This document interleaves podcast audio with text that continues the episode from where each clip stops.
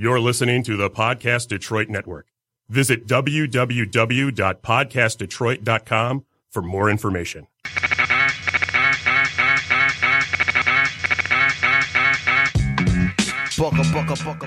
Hello, everyone. Welcome to another episode of Can We Talk? This is episode 12.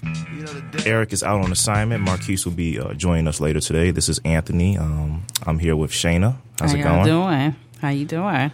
Going good. How you doing? All right. All right. Uh, well, just a quick plug in there. Uh, we got um. Oh yeah, this is Anthony again. Check out my latest review for the film uh, Battle of the Sexes coming soon to um, Instagram. We at We Are Critics. That's an X instead of a CS. My own my own Instagram with my own reviews is at Reluctant Movie Buff.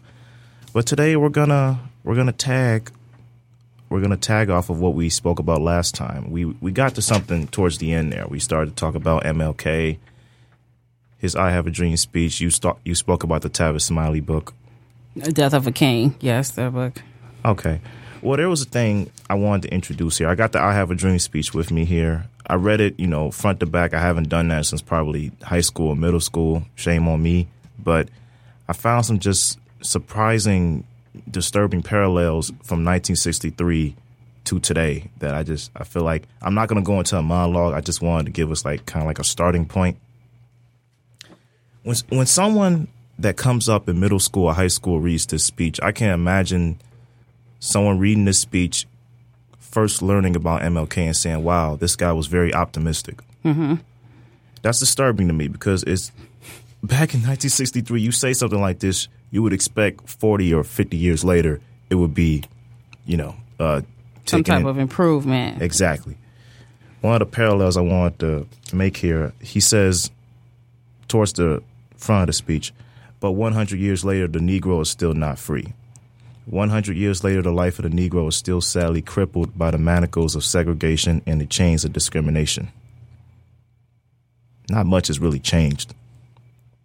Yeah, it it's it it has um well it has recently transformed, but it it went from being overt to covert. Exactly. So yeah, so I yeah I get what you're saying as far as that uh line is concerned. Yeah, and then there was the thing where you and Marquise were talking about leaders. Yeah. There's a line right here. This is no time to engage in the luxury of cooling off or to take the tranquilizing drug of gradualism. Then later on, he says, and then, and those who hope that the Negro needed to blow off steam and will now be content will have a rude awakening if the nation returns to business as usual. That rings louder no more than it does now. You have people that are willing to sit back. You have when I'm, I'm proud of Colin Kaepernick and him taking the knee, and that some other people are joining now. Maybe for the wrong reasons, maybe for other reasons, but at least there are people coming out the woodwork. But in the beginning, why he doing that? You know, I'm worrying about my paycheck, not his.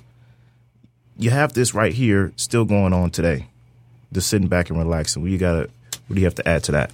Well, I just think um well we touched on Christianity la- last week. Right. I think like a lot of us, we have a messiah complex where we allow other people to sacrifice their time and their energy and sometimes their lives so that they can make our lives better. Right. You rather have somebody else be the the Jesus, so to speak. You know I Correct. mean? Yeah.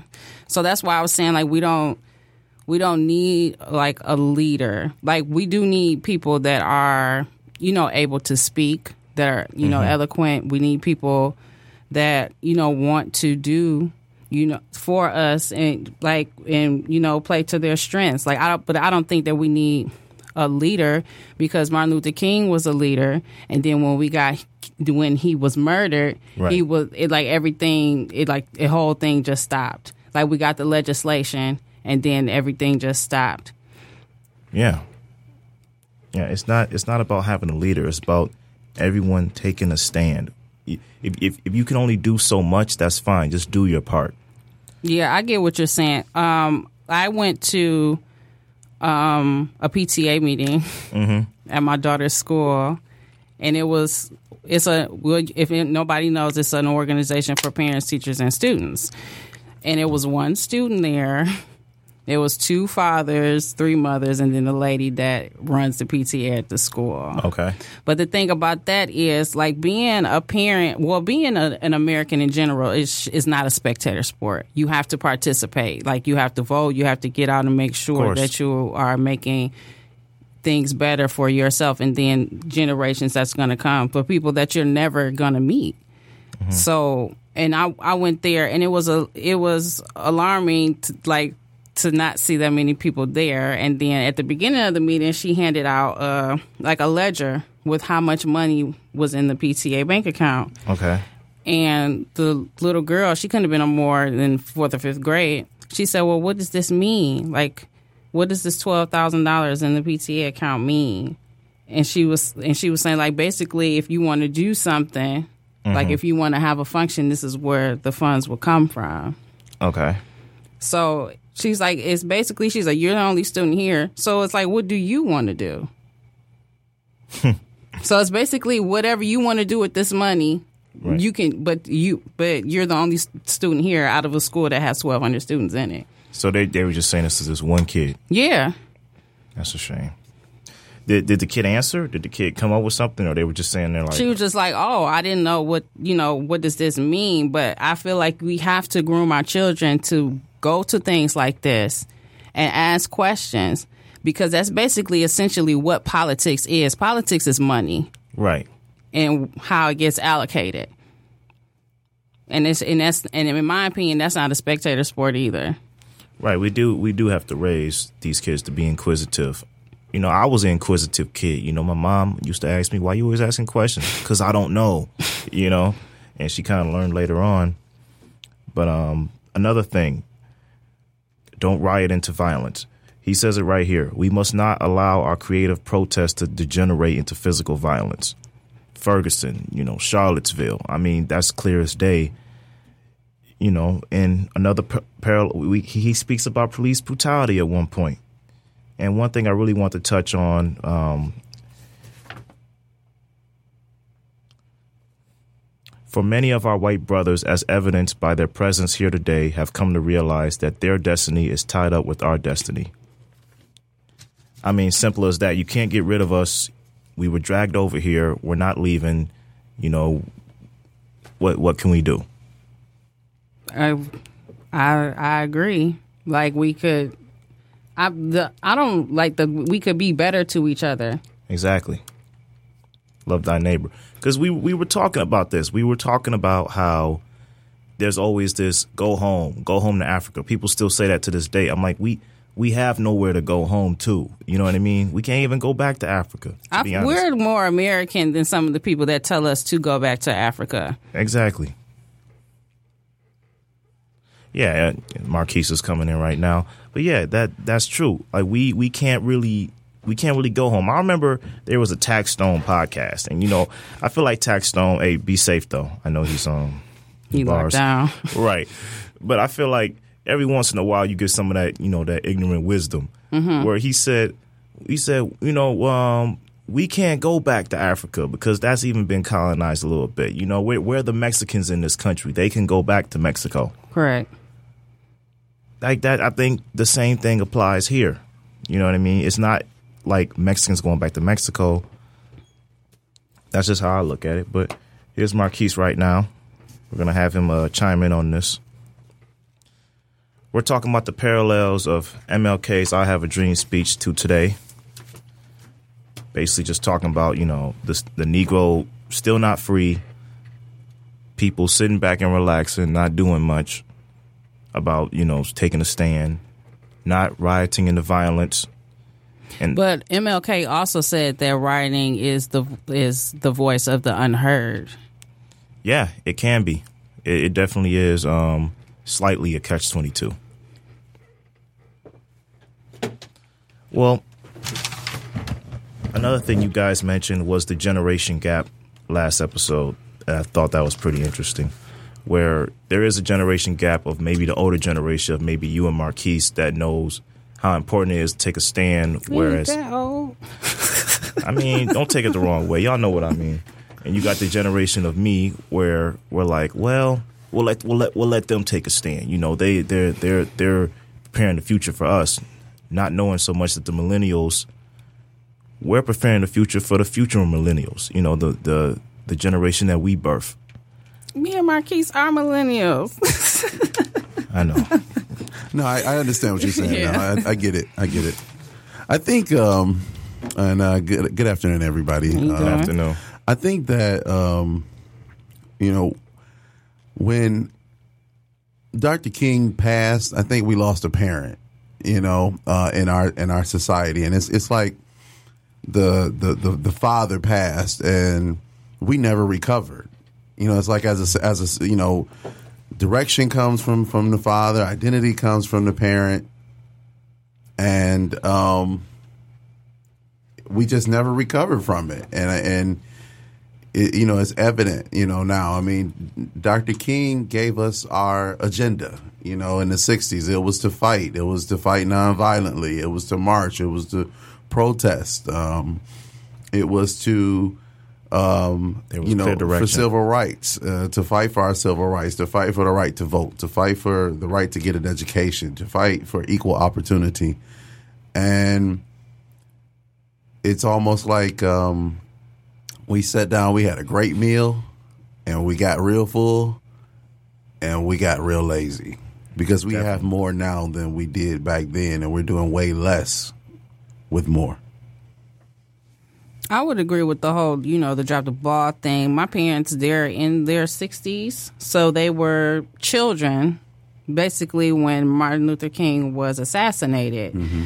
So it was, I guess it was up to them to like carry the torch to make sure that we made progress. But their generation, like I said, I'm not absolving my parents of their responsibility in this, they kind of dropped the ball like with you know affirmative action like back when it was first implemented it was only sp- supposed to be specifically for descendants of slaves.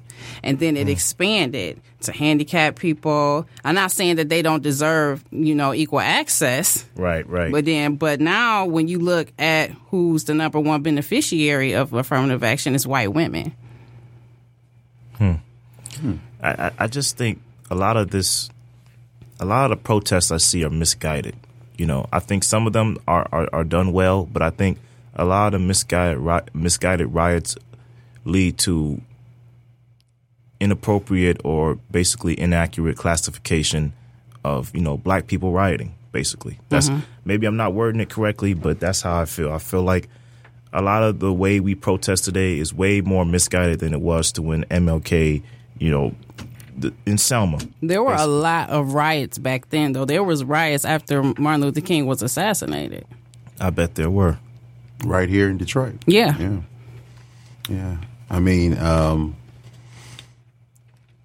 I, I don't, you know, uh, is the question is where do we go from from from here? And I think it's you know contingent upon our generation um, now to reach back, and I think that's what's really not happening. Uh, you talk about our parents' uh, generation; many of them assimilated. Um, they, you know, got jobs in the plant. They moved up here. If you talk about most people who live in Detroit, uh, most people who come from Detroit migrated. Their roots migrate from Georgia and Alabama. Um, you may have some My grandmother, she came from North Carolina. Right, right. Uh, and then you go a little further west where, you know, it's more, um, more blacks in around Benton Harbor in that area. A lot of them are Mississippi, Alabama, um, Arkansas and things of that sort. And so, um, what happened is that, you know, we come up here and, um, we get jobs in the plant. You're making $5 a day that was a lot of money back then. So who's going to complain now? I'm getting money. You know, my kids are. We're able to move to Southfield. Um, you know what I'm saying, or, or the outskirts of the city. We're not in the Black Bottoms anymore. We're not um, on the east side. You know, we're moving. We're now we're you know we're spanning over to the west side a little more, and um, I think we just got full with it. You know, and and and we've kind of come away from the what I think Dr. King would say and um, Malcolm X, you know, which is we need to still fight. We need to still be vigilant. Um, and we need to understand that at any point in time, our civil rights are always in question, you know. Yeah, you know, most blatant example is when Obama got elected. All right, y'all, we we made it. You know, this this is this is the beginning of the end. And we did not ask Obama for anything. Yeah. That's where we dropped the ball. We didn't ask him. We asked every other president. Well, give give me an example. What could we have asked Barack to do? Because I, I I like to hear this argument. A lot of people say, "Well, we didn't really require a lot from him." So We what- did not. What what could we have required? We have we could have required better stipulations from the bailout Okay. because with the bailout we have uh, less black people owning homes now. Mm-hmm. The SBA loans went from eight percent under Bush to less than two percent under Obama. Mm-hmm. Okay. Yeah, I like to uh, I like to recall actually two Boondocks episodes that I think relate to this. One there's the classic MLK episode. I don't know, you watch that show? okay, well, there's an episode where MLK I, I know about it though. Okay, yeah, yeah, yeah. MLK comes back from the dead, and he um he comes to make a speech, and it's kind of like um, it's an event, but there's like a lot of like um, it's it's the event that would be now like kind of like a BET event. There's a lot of music, you know, black people fighting each other, throwing chairs or whatever. MLK says, "Ladies and gentlemen, please listen." And everybody just keeps making a rowdy noise, and finally he says, "Will you niggas sit down and shut the hell up?" You know, like it's just. I feel And like they listen then. Right, right. it's like, whoa, what did MLK just say? But I feel like that scene said to, that scene said something to me. It's like sometimes it's like he had he had to speak in their language. I don't know if MLK would say that today, but I guess part of the thing I want to talk about today is what would be the dream today. That's deep. I mean, I think the dream is different for you know for all of us. Yeah. Um, but are you saying as a whole or individually? Well, let's start off individually. I, I think the dream for the African American male Right. is to just be treated fairly, fairly, and to have equal rights, and to be able to drive in Grosse Pointe and um, Farmington Hills and Birmingham and uh, Maple Road without uh, being targeted um, or being looked at, you know, as um, a thug or someone violent, and just be looked at as a human being. Um, you know, I think equal opportunity. I think um, the justice system, um, you know, being more uh, fair in terms of, uh, you know, um, locking uh, or yeah, locking uh, Af- the African American male up, and just the opportunity to be able to. Um, pursue life, liberty, and the pursuit of happiness without without so much blockage. I mean, you take uh, the African American male who has went to college and received an education. Um, his bachelor's degree is just as good as his white counterpart, but it's not seen like that in the eyes of um, the corporation. The hiring manager. Yeah. And you know that's that, those are just you know truths. You know that it's just not seen the same. Well, I mean, my dream kind of aligns with um, Dr. King's um, book prior to his assassination. He was um, talking about economic justice mm-hmm. for the African American community because mm-hmm. right now, recent study came out and said the middle black family is worth seventeen hundred dollars, middle white family hundred thousand dollars. Mm-hmm. We we're being priced out of America. The iPhone X is a thousand dollars. Like they don't care that you can't afford this. So my dream will be economic justice, you know, for the mass of African Americans because we can't I know a lot of times we view our entire community based on outliers like Oprah or a Jay Z. Right. But even with their wealth, the middle black family is still only worth, you know, seventeen hundred dollars. Yeah, I, I just want people to, not people. I want my people Okay. to to to to really just start to take life more serious. I think that you know, I mean, just being honest, from what I see on a regular basis, if it's not Desperate Housewives or some show, um, you know, Love and Hip Hop Atlanta, Siberia, whatever it is, New York, I don't care. If it's not some type of entertainment or some music, a lot are just not they're not interested. And then when something happens, we jump That's up and we say, you know, man, uh, that's wrong, that's wrong, that's wrong. No, these injustices have been going on. Yeah. But we are so sleep at the wheel because we're so crowded in our mind by all this other stuff going on that we miss, we lose sight of what's important. I gotta be honest. I'm I'm I'm on selective viewing mode. I unhooked my cable box. I really just strictly use my Netflix or you know um, my Apple TV in general. But I understand what you're saying here. We we have become overpopulated with the entertainment that used to be used for different purposes. It used to be used for satire. It used to be used to say something. Like even when you go back to the era of All in the Family, Jefferson's Good Times, the Norman Lear television, that stuff was out to say something through satire. Even something as prominent as the Cosby Show, seeing black people in educated, wealthy roles. You know, we had television like that. Now, you, I guess you could say blackish in a way. Blackish is kind of shows like that are kind of starting to bring it back, but that's overpowered by the empires, the powers. The, Right.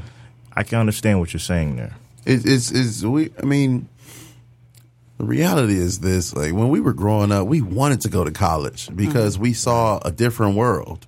It was put in our face, you know. Um, we saw the Cosby show.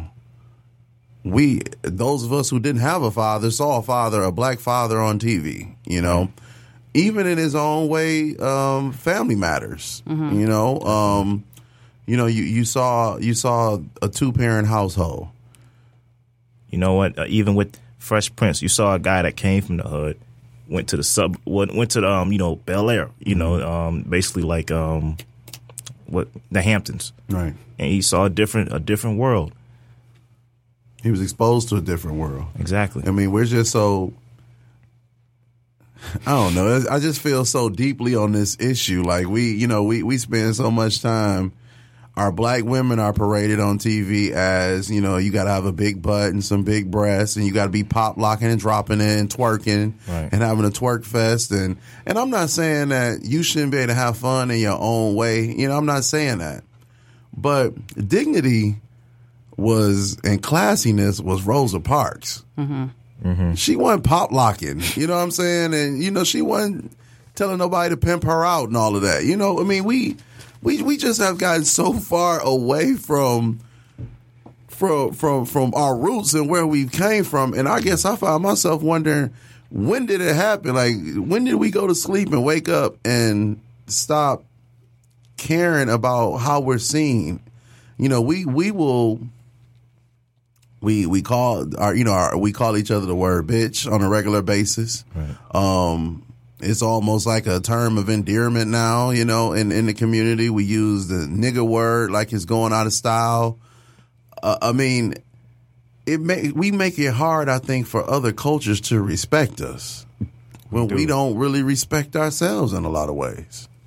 We do. Uh, I'm sorry, I'll shut up. I can talk all day on this subject. You know. Go ahead. No, I was just saying it's fine. Um, I mean, I I agree with some points, but um, the whole like we there was a time where we were res- more respectable. We did care about um, the way we were presented, and we were still being discriminated against. So by you know other cultures.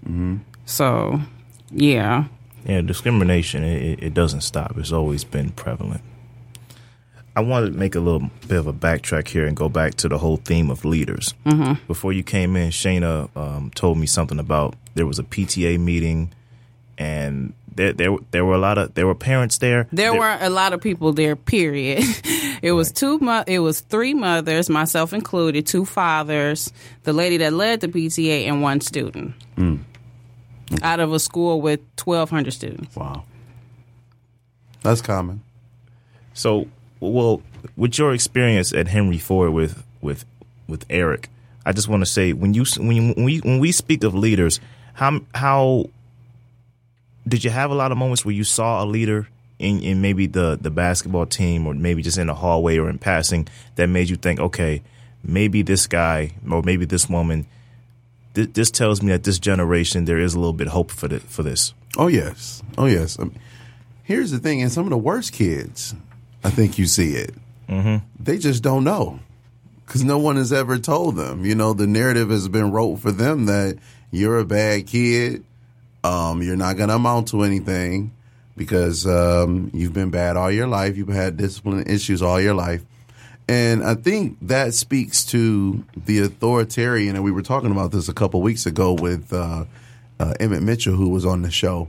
This authoritarian um, approach to education. You know, we want kids to come in, we want our kids to come in and conform at the same way as maybe their white counterpart. And they just don't. Mm-hmm. They come from so many different issues before they even come to school that once they come to school, they don't want to learn anything. Right. I mean, I didn't. I don't even know where I slept last night. You know, I don't know where I'm gonna sleep tonight. I don't know what I'm gonna eat tonight. I got to pick my brother up. I got to go to the store and get some milk. They have so many different issues going on that many of them are leaders in their own way. They're leading their home, mm-hmm. and you know they're they're leading at the crib. You 12 years old. I had one kid uh, just the other day. I work in the middle school now, um, and he was in my office. Got kicked out of class we were just sitting there talking, and um, I said, "Why are you constantly falling asleep in class, man?" And he's like, "Cause I just be tired." And I'm like, "Well, get off the video game." I assume, right? You assume, and go and, and go to bed. Okay, I'm wrong. I'm dead wrong. The reason why he's tired, he has to get up every day at 4:45 and let his mom in the house. And when mom comes in the house, she comes in, goes straight to bed. He has to change his little brother's diaper. He has to let the dogs out it's five o'clock in the morning. Mm-hmm. You got to be in school at seven thirty, so he's not going back to sleep. Right now, some may say, "Well, we getting him ready for manhood. We getting him ready for manhood," but at the same time, he's a kid. He's losing sleep. He's doing things. You're asking him to do things at eight, seven, eight, nine years old. He shouldn't be doing yet. Right. And a lot of that is because the father is not in the home. So I know, I know, I've kind of you know, uh, rabbit trailed off. But I guess my, my quick answer to your question is that I see a ton of leaders. I was at Henry Ford's homecoming last night. I saw a ton of leaders walking around in their own way, but they'll never know what they're capable of being if we don't tell them or show them. Right. And I, um, go ahead. Well, I was going to, I was to bring my dad as an example when, with his upbringing in North Carolina and he kind of went through the same old um, uh, routine that you were mentioning with with the, with um with your student. And he had a father in the home. Mm-hmm. My granddad told him to do this stuff. You know, you know, cut the lawn, or you know, do this, do that. And when asking him, I said, "Well, did, did that make you a better man? Did if you had to do it over, would you still do it?" He he kind of gave me like a, an answer towards the negative, like, "Well, I really didn't need to do all that stuff, but you know, it it, it, it matured you a bit. I got a little exasperated at some point. That's why when I grew up and he was raising me, you know, of course I had chores, but he didn't push me as far as you know how you got pushed down south. But I feel like down south they were they were hardening him a little bit for the harsh realities of racism down there too, right? Because that was still around. You know, my dad couldn't swim in the pool when the white people were swimming in the pool and things of that nature. So I do believe um, what of in what you said with no father in the home, but I do believe even with there when there is a father, sometimes kids are hardened that way. I mean, I think uh, no. we were you about to say something? No, uh, I think that uh, you know definitely kids need tough love. Mm-hmm. Yeah, they definitely need tough love. Uh, two of the, uh, my mentees last night uh, went to the homecoming, and um, I dropped them off at home after it was over with. Had a blast. They had a blast, but in the car, we did have to get on some tough stuff, you know, on the way home, you know. Yeah, uh, the boy should be take the trash out. Mm-hmm. He should cut the grass, you know, if that's what dad has for him to do. But first off, dad has to be present to give him that direction. And, um, you know, secondly, he does need that because y- your hope is that any father, their hope is that one day their son grows up. Mm-hmm and is is a leader himself who leads his family, who knows how to fix things around the house or right. or make enough money to pay somebody else to come mm-hmm. in and fix it. Right. What we are brewing now, and a lot of it, and, and, I know I'm gonna make some people upset when I when I say this, but go ahead. We're I'm just going. It. I'm just I'm just going off of uh, my experience. A lot of mothers nowadays who are not with that father, not with that parent, are holding that child against that that parent, and don't allow that father to have a relationship with that child because they don't have a relationship with each other anymore. So now the voice of the father is not present. The mom, mom is a nurturer and I'm not saying that when my mom was hard too. She was hardcore too. So I'm not saying that, that women are weak in any way, but I'm just talking about the mom. Her, her, her that's why the kid runs to the boy runs to his mom first for nurturing because the mom is a nurturer. She may yell at him and scream at him, but she's gonna be right there, you know, and that's what he needs from her. But he also needs that father to be tough on him, tell him to get up, but at the same time, give him a hug as well, you know, and Right. tell him he loves him as well. And, don't when be, and he's not to there, say I love you. Exactly. But when he's not there at all, Right. you don't even have that person, and you don't know how to love. You don't even know how to accept uh, love from a male Right. because you've never had that before. And so the male sets the tone, the man sets the discipline, and when he's not present, he's left searching for that for the rest of his life. And so we're brewing young men now who depend on their mothers. Right. They are, by default, their mother's boyfriend. Yeah, not her, not like her her equal. Yeah. Like I I tell my daughter all the time, like you're not my you like I don't say I don't read it like that, but you, it's like you're not my peer, right. and you will never be my peer Right, right, right. ever, even when I leave this earth. so like I will always be your parent right. Right. like I like I try to um like I had a really good childhood. I had my mother and my father. So I try to take what I the good things from them and then the stuff that I just wasn't satisfied with and I try to apply that to, you know, how I parent. Like I don't I didn't do well with the because I told you so. You know, so when she asks me why, I tell her why. Like Right. this is why you can't say this. This is why you have to do this when I say you do it. And then you learn that sometimes you can't always be so blunt or Yeah. no, no, no, no. I'm, I'm sure parenting is a is a job that changes every day. I'm, I'm sure. every day. And then I'm also like from my like my mother, like she made mistakes. right. My father made mistakes, but he was also an accountable parent for his when he made a mistake and then he realized his, his mistake. It could have been five minutes later, it could be five years later. He would still apologize to me, okay. and that's something that I took from like, cause I I make mistakes as a parent, and I tell my daughter, I'm I'm sorry, like I didn't. you know, and I feel like there's a lot of there there is a pride that comes with being a parent a little bit. Like my mom, you know, we used to sit up and watch Hey Arnold every day. When every day it come on. But at the same time, even when I try to crack jokes and she's like maybe trying to pay the bills or doing something, she's like, Hey, you know, go in your room. Like I'm, I'm handling parent stuff. It's a grown business. I'm like, Well, where's my friend at? But I had to learn growing up, you know, she never really explicitly told me, but I learned growing up, okay, this is my friend, this is my mama. You know what I mean? Same thing with my pop. But I want to get touch on something yesterday as well, where you said in the Tavis Smiley book you learned that MLK was a lonely man. He was a very yeah the the ML like um the Tavis Smiley book it it changed my life. It it really changed my life. It it gave me a new look at Martin Luther King Jr. and I no longer looked at like like the it's Malcolm X or MLK. It's, it's it can be Malcolm it X be and MLK. Right. It can be both, and I can take principles from both and apply them to my life and apply them to improving the life of you know our community going forward. Yeah, I say everybody has a Martin and a Malcolm in them. It, it shouldn't be either or. But um, well, before you go on, Marquise, uh, what I was going to ask was, it seems that a lot of our leaders in American history, or just history in general, are lonely people. They're people that give to everybody else. You can go all the way back to Jesus. It seems like like most of our leaders that are documented are lonely people. I kind of wanted to speak on that, but go ahead, say what. Um, No, that's, I mean that's good.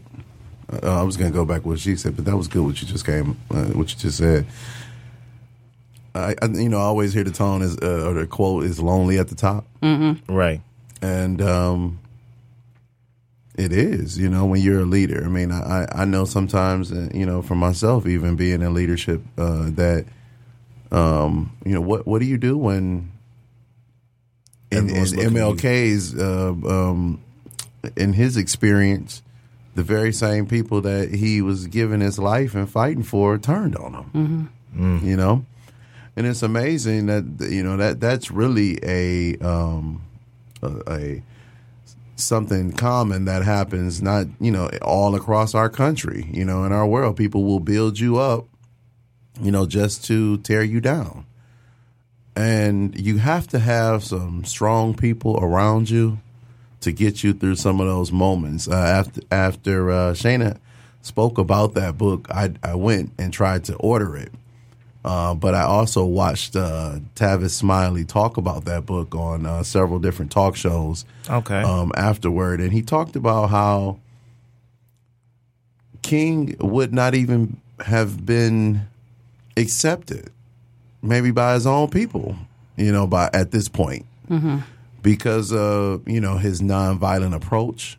right. Um, you know, the world, the the uh, black people had got to a point where they were tired of being violent. They were tired of things being thrown at them, and they wanted to be the aggressor, aka the Black Panther Party, and and uh, things of uh, that sort. And so, someone who is revered in history as an amazing man right. is looked at as you know by his own people in some ways, not all, but by by in a lot of ways by his own people as um, outdated, irrelevant.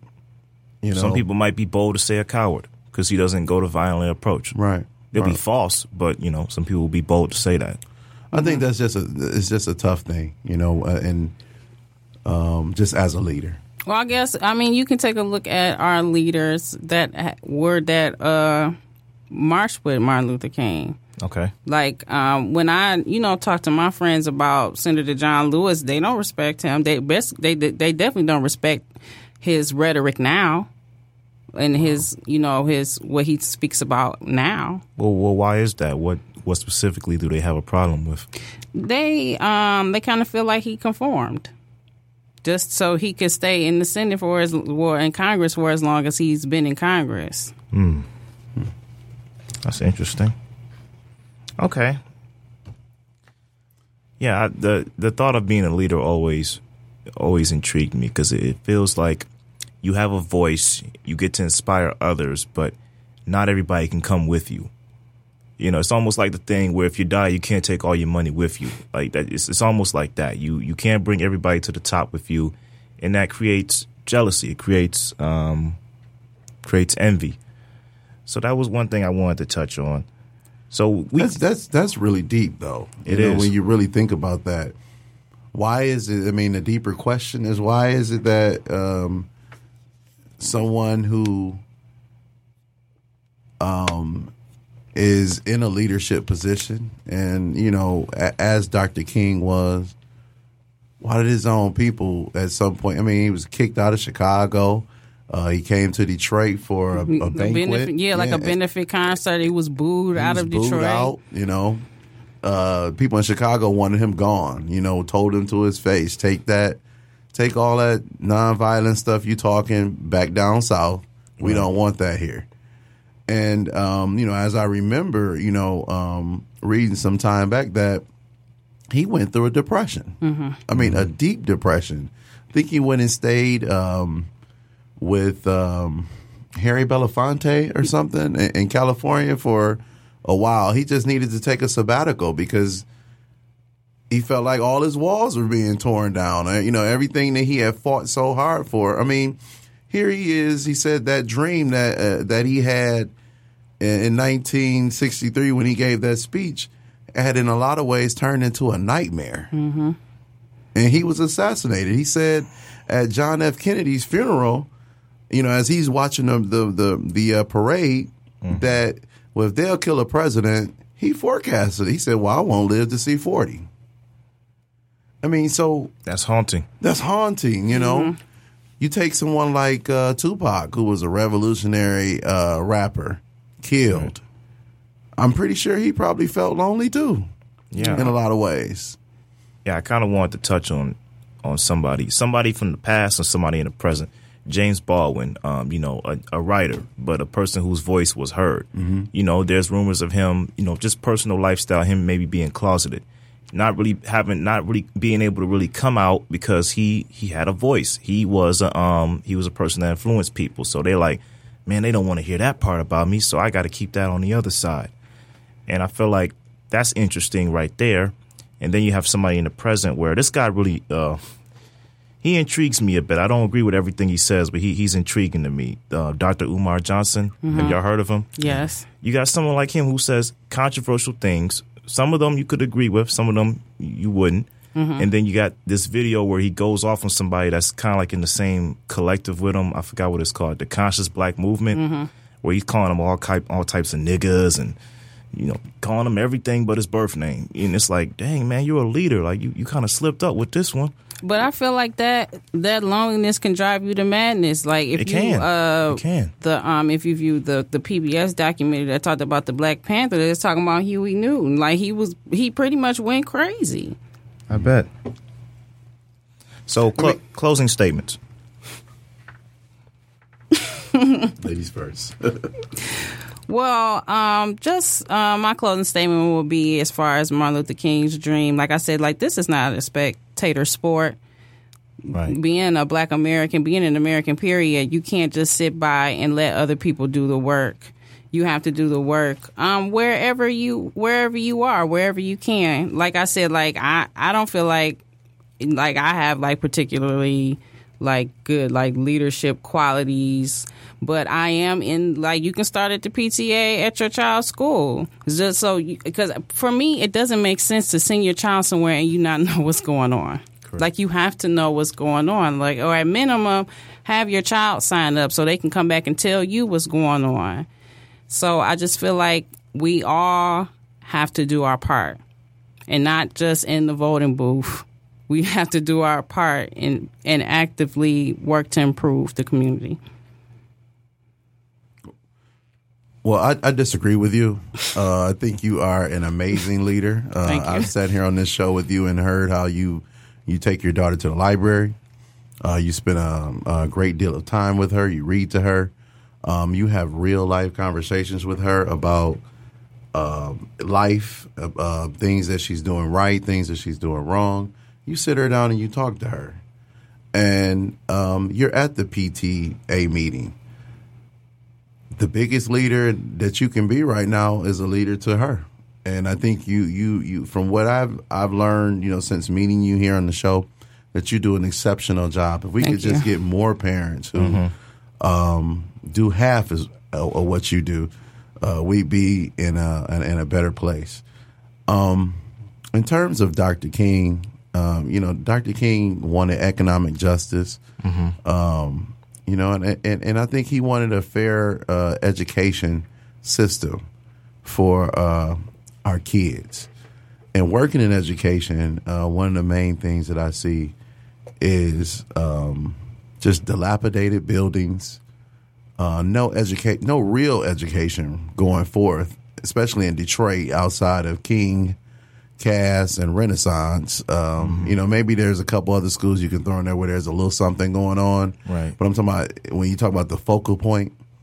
Uh, it seems like every other school outside of those schools just get the leftovers. Right. You know, whatever's left, you just go to these schools, these neighborhood schools around you. So, you know, I, I think we need more people to get involved. Um, it's time for our graduates, our alumni to come back to these schools that they graduated from and help out in some kind of way, donate some money.